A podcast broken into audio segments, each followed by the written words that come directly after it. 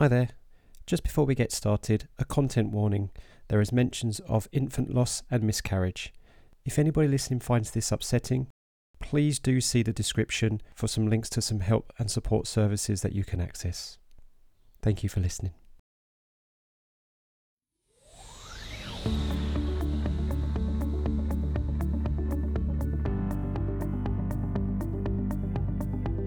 The aim of the show is to get to know, explore, and celebrate the diverse and intersectional range of people on this rock we call home and their love and passions of it.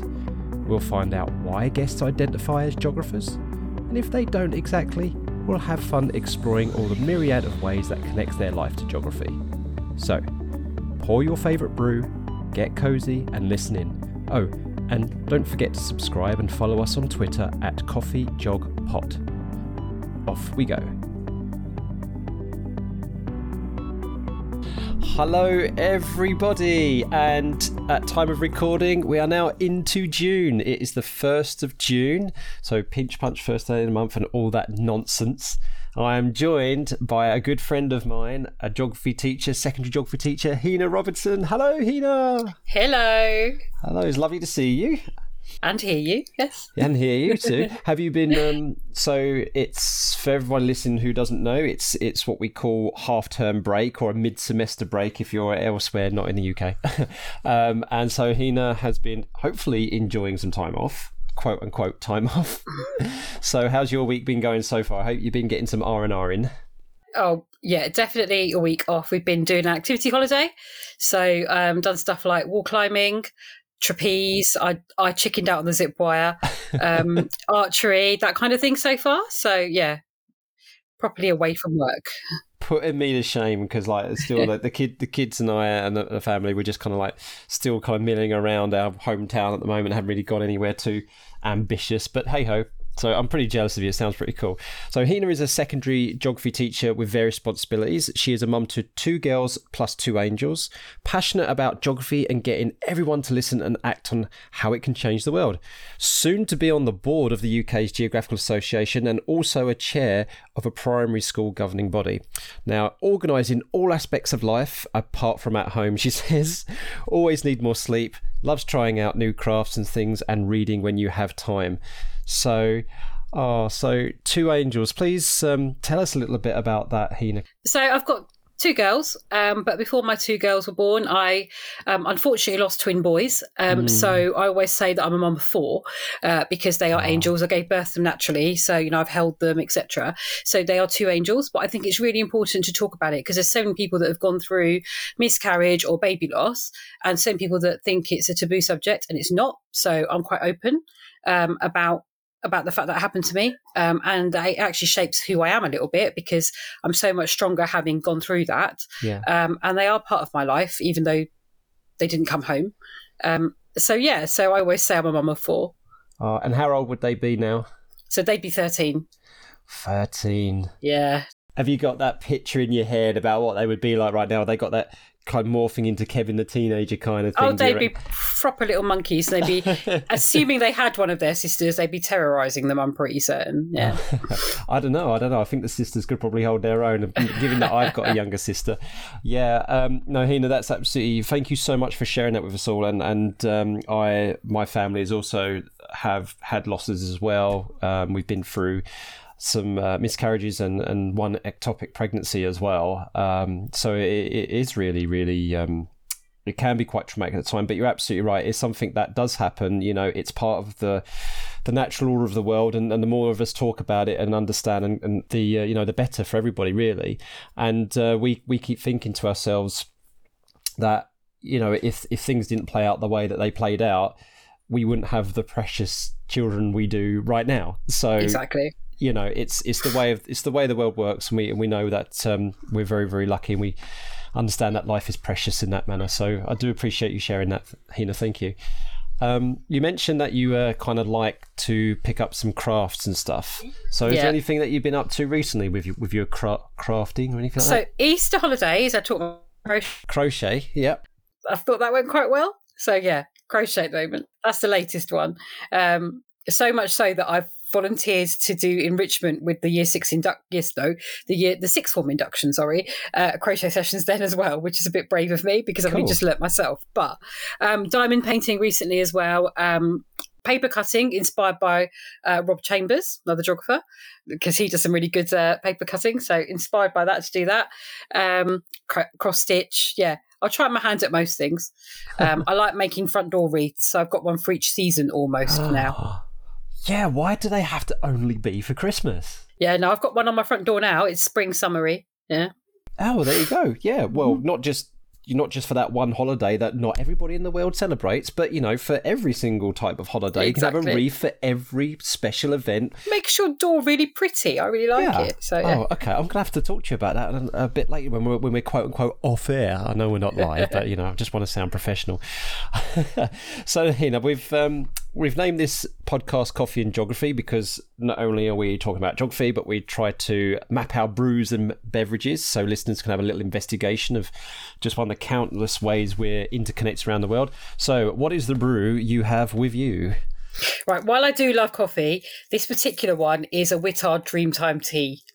Um, it's flavors of honey, apricot, and vanilla, and it's like a bedtime drink. But I just find it really soothing, um, and it tastes lovely. Um, so it's my it's my favourite, but I can't have it all day long. It's just one of those go to when you need a bit of comfort drinks. Wait, I used to I used to be into those. Is that where you get them in the tin and they're like powder, basically? Yeah, yeah, yeah. Yes, those ones. Yeah. Yeah. I used to be hooked on those for a bit of time, like, and I used to make sure I had I had the um. There was a morning one. I can't remember what it was called now, but I know it was like a yellow kind of. Yeah, where it had the sun on it, and there was Yeah. an evening one which had the moon on it, and I was like, I was religiously like having Yeah. the morning one, and then having the evening one. Yeah, there you go. It looks lovely. So there was a lovely blue, yeah, blue decoration with a moon on it. Cool. Okay, excellent. We'll map that one then. So you are currently in Essex, which is my home county. So um, not too far away from from where you are, in a town called um, Rayleigh.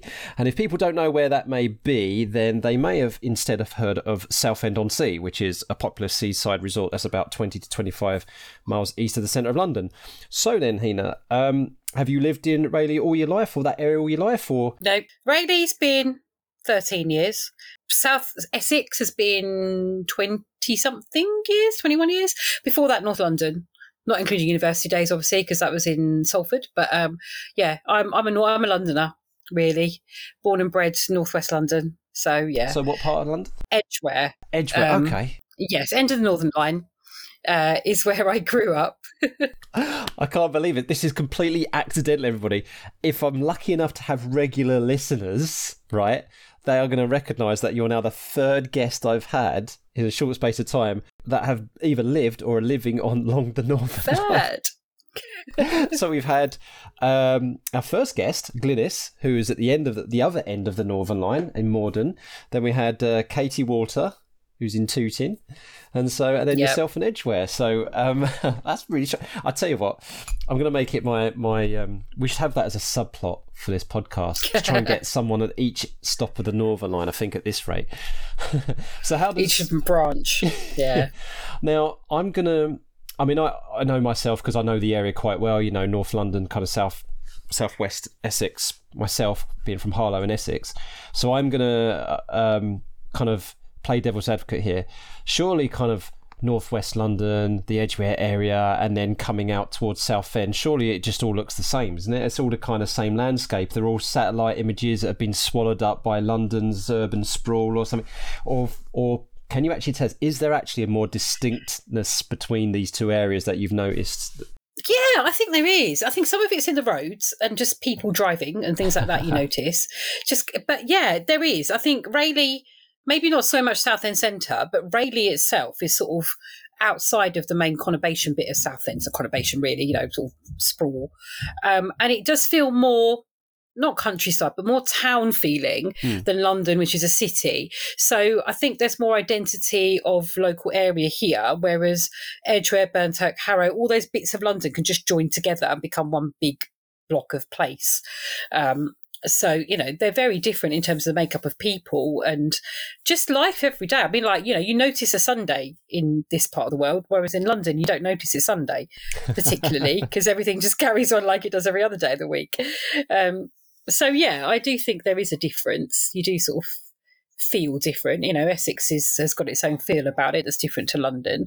And I know people that live on the east East London Essex border bit, which could count as both, yep. have their own feelings about whether it should be part of London or Essex. like Romford, yeah. yeah, yeah, exactly, and Epping and places like that. Yep. Yeah.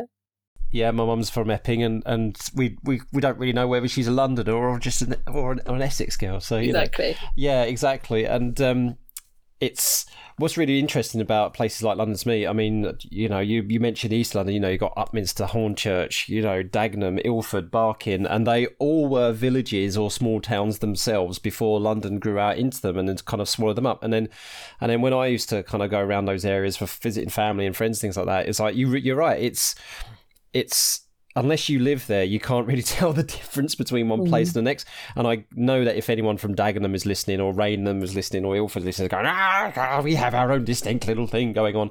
So this is why I want more people to come on the come on the show, of course.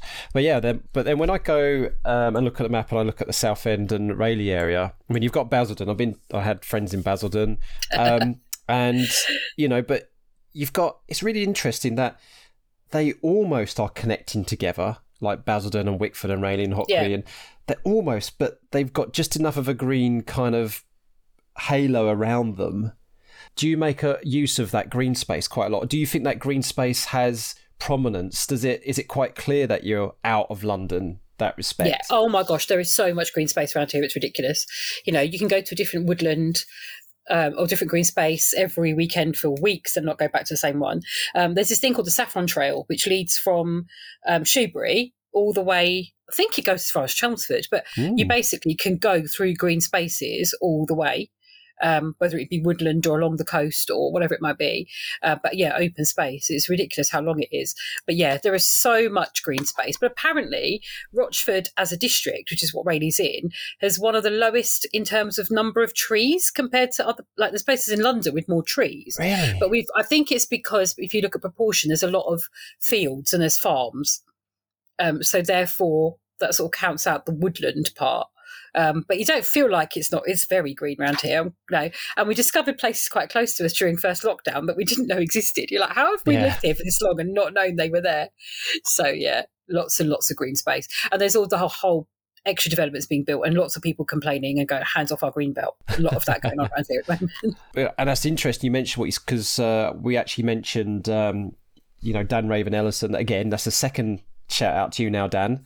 Third time you have to yeah. come on the show. It's it's obligatory. Um, and where you know we talked about London National Park City. Uh, I honestly forgotten what guest it was we talked to about. No, it was with Katie Walter actually because um, she's now a ranger for London National Park City. And the other thing that Dan's done, of course, is is led the project led is the slow ways. So as soon as you were talking about like walking all the way up to Chelmsford and things like that. And having, I was thinking now of the slow ways kind of thing, and we'll have to that'll be something we could probably talk about another time. But um, how do you feel inside though? Do you feel like um, you still feel like an Edgware person, or are you now definitely like kind of out there in the Essex? How do you feel? Does your sense of identity link to your sense of place? Do you think?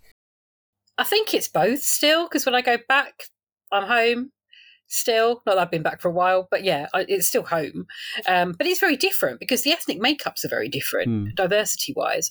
So you know, I go home to Edgware, and it's more what I've grown up with. So therefore, I feel like I fit in in some ways there, and in other ways, I'm definitely part of the Rayleigh furniture now, kind of thing. You know, been here for so long, yeah. you know, know people all over the place. So, yeah, I would still say it was a bit of both. Um, it's like when you go to university and you go north, and like you're still always going to be a southerner, even though you're north, and you come back and everyone's like, you've still got you you picked up a bit of a northern accent, not southern anymore. You know, you don't fit in anywhere properly. You go as far north as Salford, yeah. yeah did you get othered quite a bit while you was out up in Salford? Like you're definitely a southerner. Did you get that? Yeah, I mean there were other southerners there, but it was definitely a thing. Yes, definitely a thing. See, for me, for me, Norwich is as far north as I went in terms of living and stuff like that.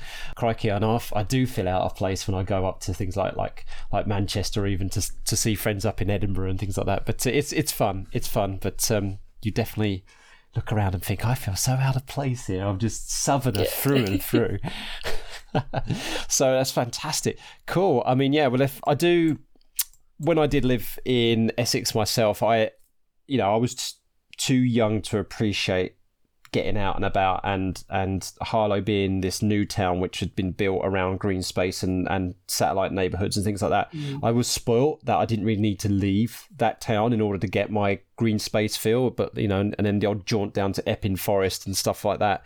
So I never really got to see the Essex countryside to be honest. In fact I've seen far far less of the Essex countryside than I have of the Suffolk and Norfolk countryside. So it's such a shame. So what we'll have to do Hina we'll have to, I'll have to come down with the family and we'll all have to go out for a little jaunt a little walk. With Ah, definitely. Cool.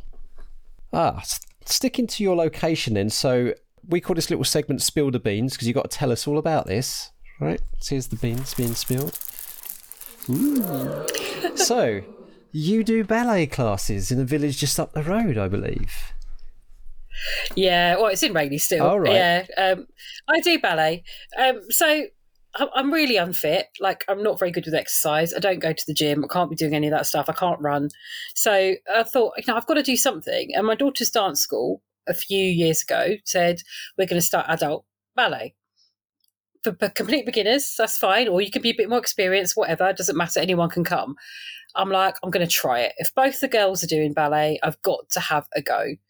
Um, anyway, so I went along. I said, you know, I, I'm rubbish. I've got no flexibility. I'm really unfit, but I'd like to give it a go. And they were like, you know, come and try it because you won't be the only one.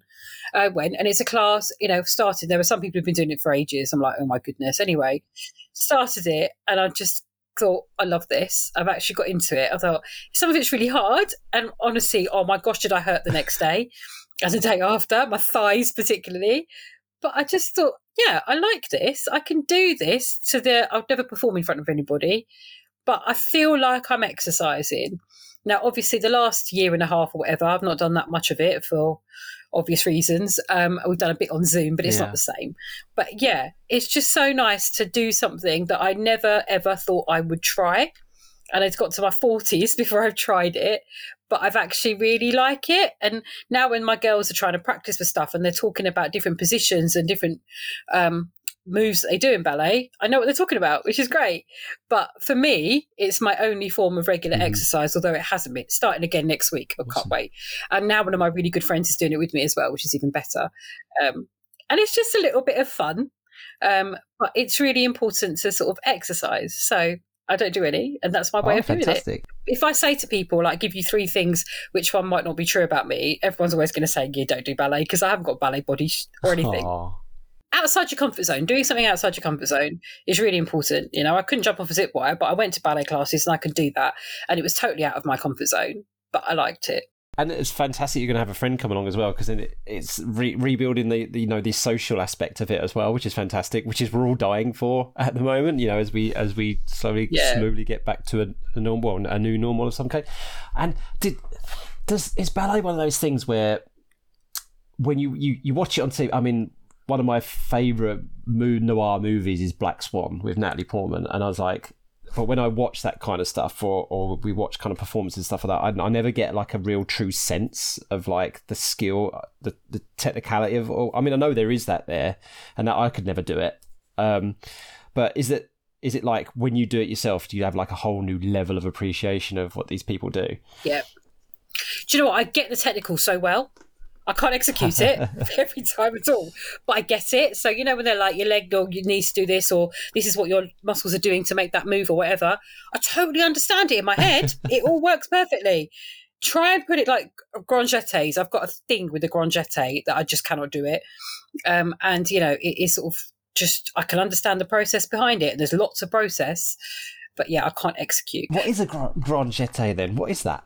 It's sort of it's a leap, but then you sort of swap legs as you leap in the air, and you land on the different leg to the one you've come off with. I, yeah, I can picture it on my head. It sounds like it's one of the classic moves kind of thing. The only one I remember is plie, which is like the kind of dainty. yeah, plies are easy. You can yeah, do plies, but I'm not very bendy, so I can't go very low down on plie. And pirouettes, I know exactly how to do a pirouette.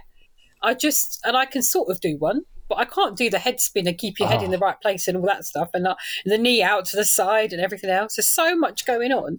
Honestly, I think the people that do ballet on a regular basis they must hurt a lot because like what you got to do to your body to keep that going is crazy. rediscovering muscles you've forgotten you had or something. Yeah. So next Thursday I will be aching because I haven't done it for so Oh. long, and I'll be going Wednesday night. Because adults are allowed to do that kind of thing again now. But so, I can tell in your voice that you're looking forward to it. Yeah. Right. So I'm going to go from um, Southend to Shanghai now. Because I'm, let's let's go back and talk a little bit about um, some geography now, and this little segment is called uh, "Jog Your Memory." So what we've got to do, we're going to talk about a geographical kind of moment in time, a significant part, a piece of history or something, and I know you know the answer because you've talked about it so many times, but people who maybe not know the answer can guess of the year that this significant event took place. So, um, what we have we've all heard. So, what's today? Today's the first of June. Um, people are probably hearing this at the end of July, start of August. But yesterday, the thirty first of May, we were all. I wouldn't say blown over because I think us as geographers knew this was coming or had seen this coming a long time ago. But there was a significant moment in um, an ongoing historical event which was reported by media outlets across the world, and that was that China had announced that it would allow couples to have up to three children after census data showed a steep decline in birth rates. And everyone who may be aware of it, of course, we're referring to the infamous one child policy and their population control. Now, we as geographers, Hina, kind of saw this coming, didn't we? Because one thing yep. we've taught quite a fair bit in schools is the you know the consequences of population control of forced population control and efforts to do that kind of stuff. What's your take on on what's uh, this news about china relaxing their rules? Well going completely the opposite direction saying no we want to encourage you to have children now. Yeah. Well yeah because they've gone to two and then because i've seen the stories recently about the fact that you've got people don't want to have children, lots of children because they you know the grandparents generally are looking after those children while the parents are working. And they're getting older and they're like well because obviously they delayed when you could have children, yeah. didn't they, as well? So families are older and they're struggling to cope with one grandchild. So, you know, actually having more is actually going to cause more strain on family life in general. So that their whole that whole social norm of having the small larger families gone from China already. So when they were like, oh, we're going to try and get three, well, yeah, their population is declining, especially in the cities. So it was the natural order of things that we're going to go that way because China is still communist to a certain mm. extent. So they're still trying to have some of that control. I don't think they're going to succeed. I don't think people are going to have three children. It's just not going to happen. They're barely having two at the moment. So, um, you know, it's I just find it's always been when I've I've liked teaching, but it's so important to give the before story and the what's happened since yeah. story. So you've got to explain why they needed the one child policy in the first place and the run up to the whole let's get everyone off the farms and into the industry and all the rest forward, of it. Yeah. Yeah. Um, and the Cultural Revolution. You need to have a little bit of that background. And the other thing, we always talk about danger of a single story, but this is the opposite. This is a single story. Only China have ever done this. You cannot, as a as a student, say this country needs to put one child policy in because it's not going to work anywhere else in the whole mm. world. So it is where we've always gone. Be careful of a single story. In this particular case, it is a single story. And I think you have to keep up to date with it because I think there are still people teaching it, going, this is what China are doing, and haven't done any of the developments, which is quite scary. Um, so yeah, I think it was a natural order for the way China was going to go, but it's not going to work. I don't think. I was going to mention this later, but this is a perfect time to mention this because of what you just said. So yeah, so the issue is like a, a single issue which is taking place, and that you're trying to implement that over a billion of people, which is we know that there's variations in the rule, like in the rural areas. I mean, the one child policy is a bit of a bit of a misnomer. We know that. We know that there were some areas of China where they were allowed to have more than one if their first was was a girl, for example, in some parts. But uh, I just want to give a shout out to uh, Victoria Hewitt, Mrs. Humanities, because um, within that single narrative, you have multiple stories. You have multiple experiences that come into it. And um, the reason why I mentioned Victoria is because back in 2017, she um, asked in a tweet um, about is there any suggestions for books that give a first-hand account of living in China, you know, with regards to the one-child policy?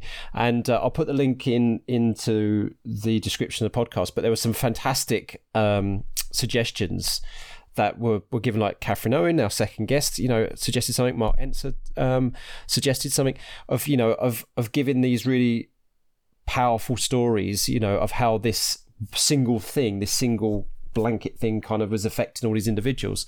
Um, and it really does go. I want to I want to come back to talk about the fact that we really want to be important about putting humanity back into humanities and humanity back into geography. So we'll we'll, we'll put that just on the back burner. and We'll come back to that but yeah, you mentioned things like um, you know the the Great Leap Forward and and trying to shift rapidly from an, an, agricultural to an industrial, and then that caused all hells of problems and famine and a death rate went, and of course that that meant that the birth rate rebounded extensively because of course you have more deaths more infant mortality. You got more higher births to and you can see that in the statistics of this lag of the birth. So china's been trying to play god in that respect. The you know it's creating all these knock-on problems. So and their birth rate was declining to an extent anyway before this meddling, and it was con- it would decline naturally anyway. But as you just said, tell us a little bit more about the natural reasons why birth rates would decline anyway. Natural reasons, well, as you get as a country develops, I suppose you say, people have more money. The reasons for having children change. Um, and therefore, people are putting their own education, their own careers, etc., before having children. So they're having children later anyway in life, and therefore likely to have fewer of them. It's about the social norms changing, isn't it? And and all countries are going through that at different varying levels, but it varies across the country. So you know the pop, the birth rates will change more rapidly in a city than they will in the countryside, because in the countryside, if you've got a family farm, you know your incentive for having fewer children isn't quite the same. Um, so those things were always always going to change, and I think you know they pushed in China particularly. They pushed so hard for increasing the birth rate before yes. 1979 that it was always that as long as you stop pushing people, it was naturally going to change yeah. anyway. But you know, it didn't. So you know, when I'm teaching about birth rates dropping and the difference, you know, we still do DTM a little bit because you've still, I think, it's it's got its uses still. Demographic transition model, in case anyone's watching yeah. what I'm talking about. Um, it still has its uses to a certain extent. You've got to critique it, obviously. Um, but you know, you talk about countries that are supposedly the developed ones, the HICs, high income countries now, and also going into level five of what that is. And I use myself as an example. Well, you know, I've got. I chose not to have children until a certain age because I put my career first, and therefore my time for having children mm. is hmm. less. So I have fewer of them, poten- you know, potentially. And I sort of use that example. What I do love though is talking about why they're now declining further in some countries, yeah. and using the example of Japan um, which my students find quite amusing. Um, in you know, on the idea that men don't, you know, there's a, this stereotype that men, Japanese men don't want to be intimate, so birth rate has dropped massively for that reason. Um, and there is a little element of that, and that's quite funny because they pick up on that, and it's you've got to be careful they don't pick up on little things yes. too much. Um, but there is an element of that in Japan because they have those festivals to try and encourage people to have babies and, and things. Um, so yeah, I, I find it a really fascinating topic because you know it's not a blanket this is why things change and so china's birth rate was definitely going to drop all over the country because its, its countryside probably wouldn't yeah. have done for quite a while yet but the cities always were going yeah. to um, and especially if there is a lack of you know if people are going into sort of declining circumstances, they are less likely to have children anyway. So that whole Malthusian idea was probably going to come true, whatever, potentially, if you believe that kind of thing. But then technology steps in, doesn't it, and changes things. So, I mean, wh- whether this comes to pass or not, or whether this is true or not, but I would make an educated guess, an educated prediction that there's huge, huge economic development in China. You know, they are f- quickly becoming, you know, the richest country in the world. But it's not just that. It's not just that. The you know the spread of wealth. They're they're very much overheated in the east and, and those cities in in the center. But they're they're coming very very. Those people are becoming affluent very very quickly, and naturally, you're right. They will be focusing on their careers. They'll be focusing on. Mostly will be choosing to start families. All those things that you just said, and the incentives to have more children are just not going to override this element that they just want to live like the world of capitalism, the world of consumerism, the world of you know of comfort, of luxury. That you know they've gone through this entire demographic process, as you've just said. So you had the little emperor syndrome, which was um, when not all couples, because it, I, I thought it was quite that was a single story, it was a bit of a stereotype like that. But you had some mm. some families who would have this child which they would spoil because it was their only child. I think there was a bit of an overplay on the little Empress syndrome, but it was it was a phenomenon. And now you might have maybe the opposite impact because if couples are, are encouraged to have two or three children, but they still want their career, they still want that, and they're quite affluent, there could be this possibility that those three children will be put into daycare quite a lot, will be looked after mm. by nannies, and then they probably might not be having that much connection with it. And so, again, the society and the culture will change again when Chinese culture traditionally is very family orientated. That's the same though. At the moment, like you've got a lot of grandparents doing yeah. the childcare in the cities, and also the pressure on making sure that your child is um, academically great, doing extracurricular, doing extra classes, the money's going into that for the people that can mm. afford it. There's almost like that keeping up with other children. You know, Japan was always known for that, you know, pushing their children really hard, going to night school after having been at school and those mm. kind of things. I think China's going that way a little bit in those, um, obviously not the whole country and not everybody, but in certain people living in cities who can afford to do so and who have got good education themselves are pushing their children to that. So if you then have two, three children, you can't afford to do that for all your yeah. children. You know, it, it, gets expensive. I know, like my two dancing six days a week between them is blinking expensive. so you can imagine, you know, it's just not something you want to have to do with all your children. So I just think social norms have changed, and it's just, you know, we're talking about, you know, you look at things like um, gender inequality and things like that across the world in various places, one of the reasons that it's allowed to happen is because of social mm. norms. As soon as those social norms change, they're generally not going to change back. And they take a long time to change. So the countries where, you know, the idea of large families is now dropping. I mean, Bangladesh, the way that Bangladesh have changed their birth rate was amazing in the way it was small scale and seems to have worked really, really well.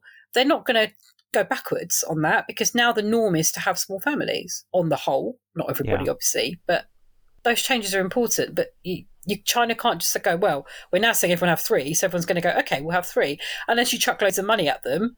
And I don't think they're going to do that.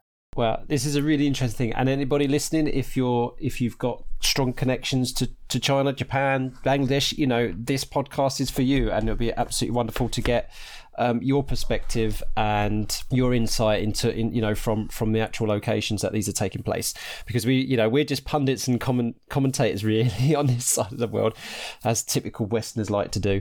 Okay yeah i know you know the answer but but we'll ask you anyway because it's it's part of the thing. So then we know that the the one child policy was was ditched kind of sort of became a two child policy in 2016 and 2021 we now have a three child policy, if we're going to call it that. But Hina, when did the one child policy come into effect? 1979. Yeah. So that was you probably would have the easiest, easiest one I think out of all of the jog your memories. so I just want to go back to the one thing that I said a bit more is that this whole um, you know thinking about Victoria's tweet about trying to get those those stories into thing. One thing that I used to love teaching, and I've mentioned this in a podcast pr- um, episode previously, so I won't go too detailed in this, but I used to love teach about plate tectonics and volcanoes and earthquakes but I really got quite dismayed that the kids really focused on the whiz bang element, the fantastic, you know, the great footage and stuff like that. Um, you know, almost treating it like it was an Avengers movie rather than a rather than a bleeding geography thing. And so I tried to bring in a human uh, a human element into it by telling stories of like real victims or rescue workers and things like that. And uh, you know, I had kids in tears at one point because they realised that this was a tragic thing which was decimating people's lives. Um, so, have you had?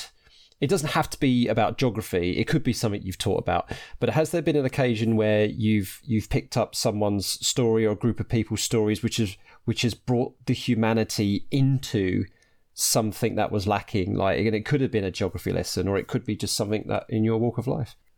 Yeah, I mean, with geography, there's quite a few of the charity websites like UNICEF. I mean, we've done a lot of work with UNICEF Rights Respecting Schools um, and Save the Children and things like that. They do take that aspect really, really well.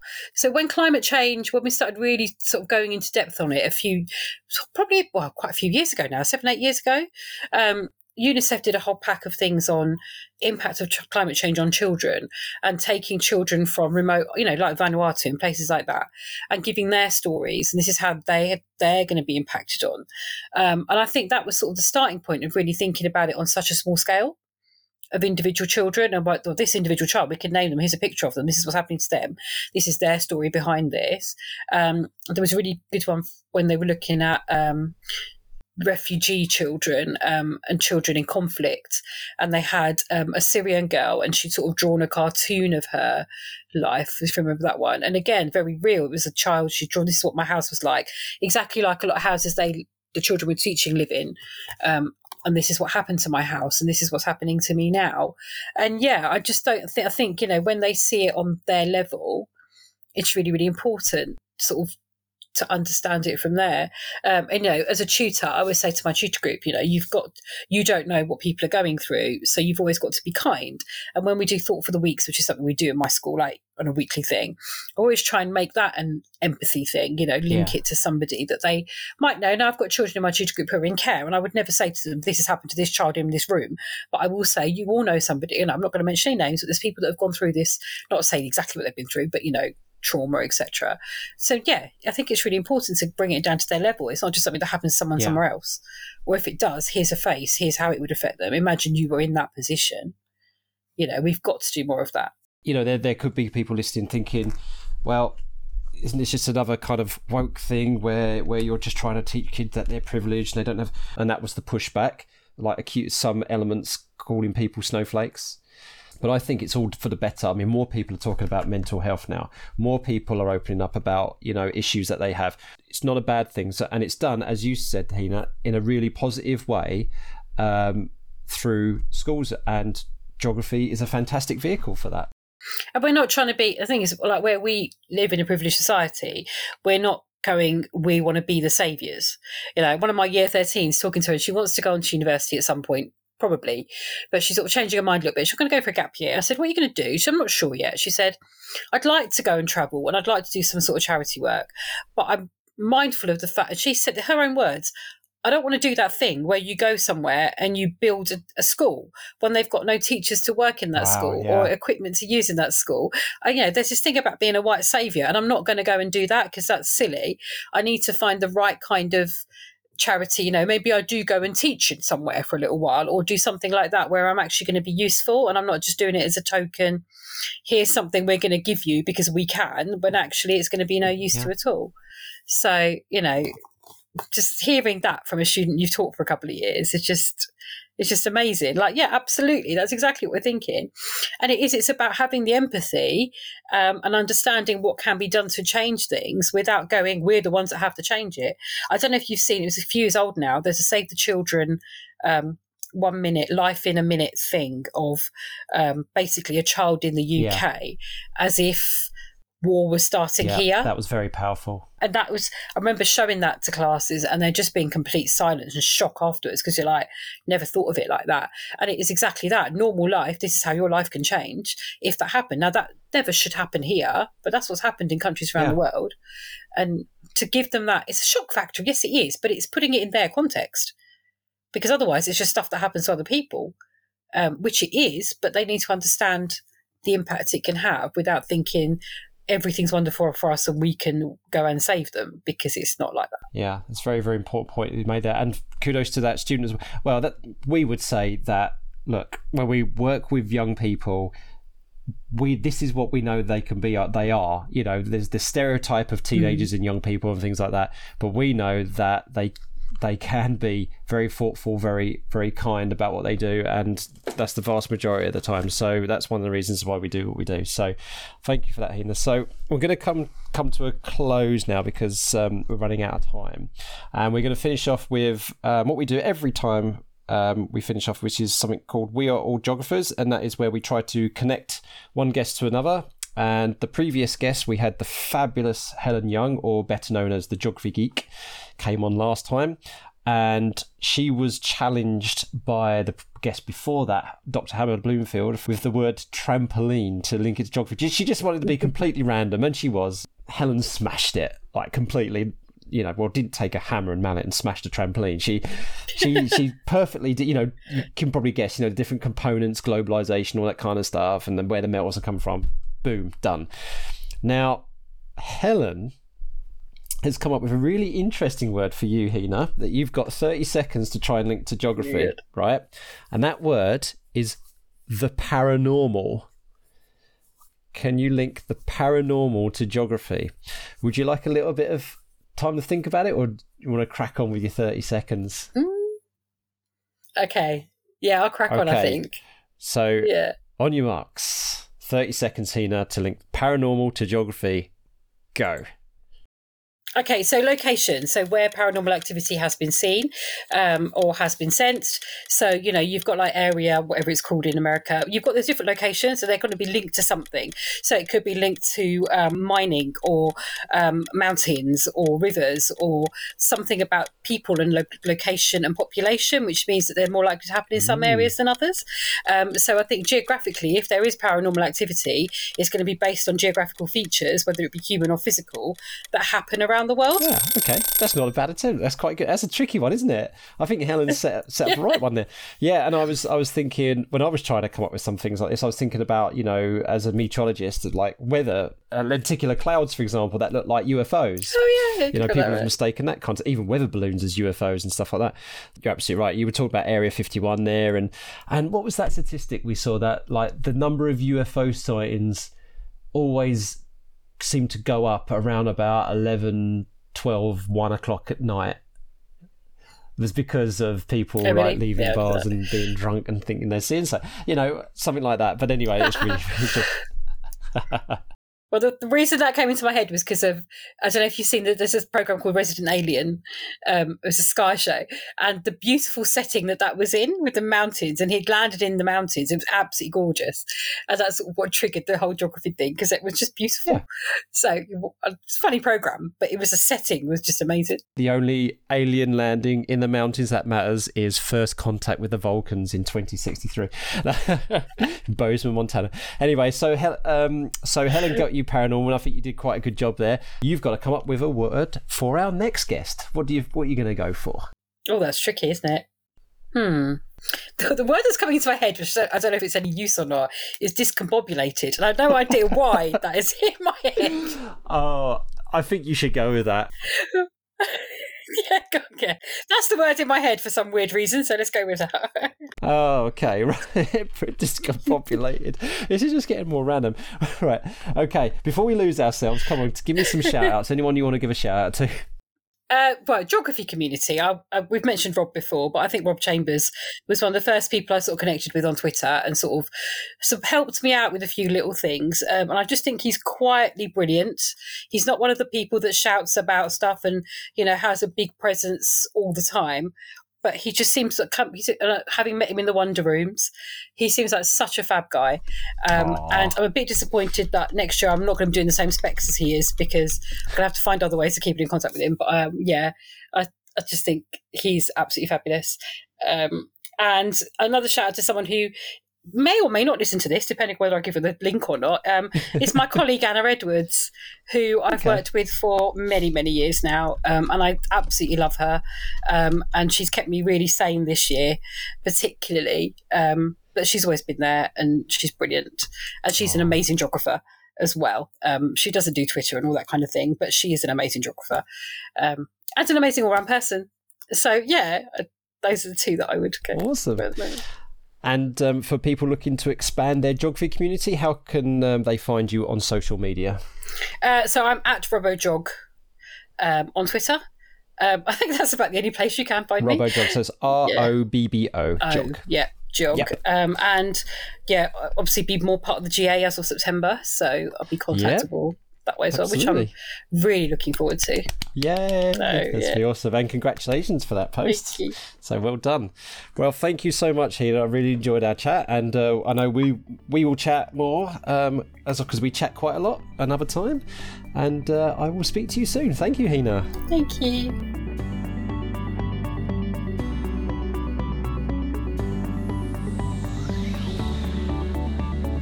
Thank you so much for listening. We hope you had fun. If you haven't already done so, please subscribe so more stories and experiences can drop into your favourite podcast app. If you fancy being a guest or have any feedback, follow us on Twitter at CoffeeGeogPod and send us a DM. Or you could email coffeeandgeog at geogramblings.com. Until next time, keep geogging.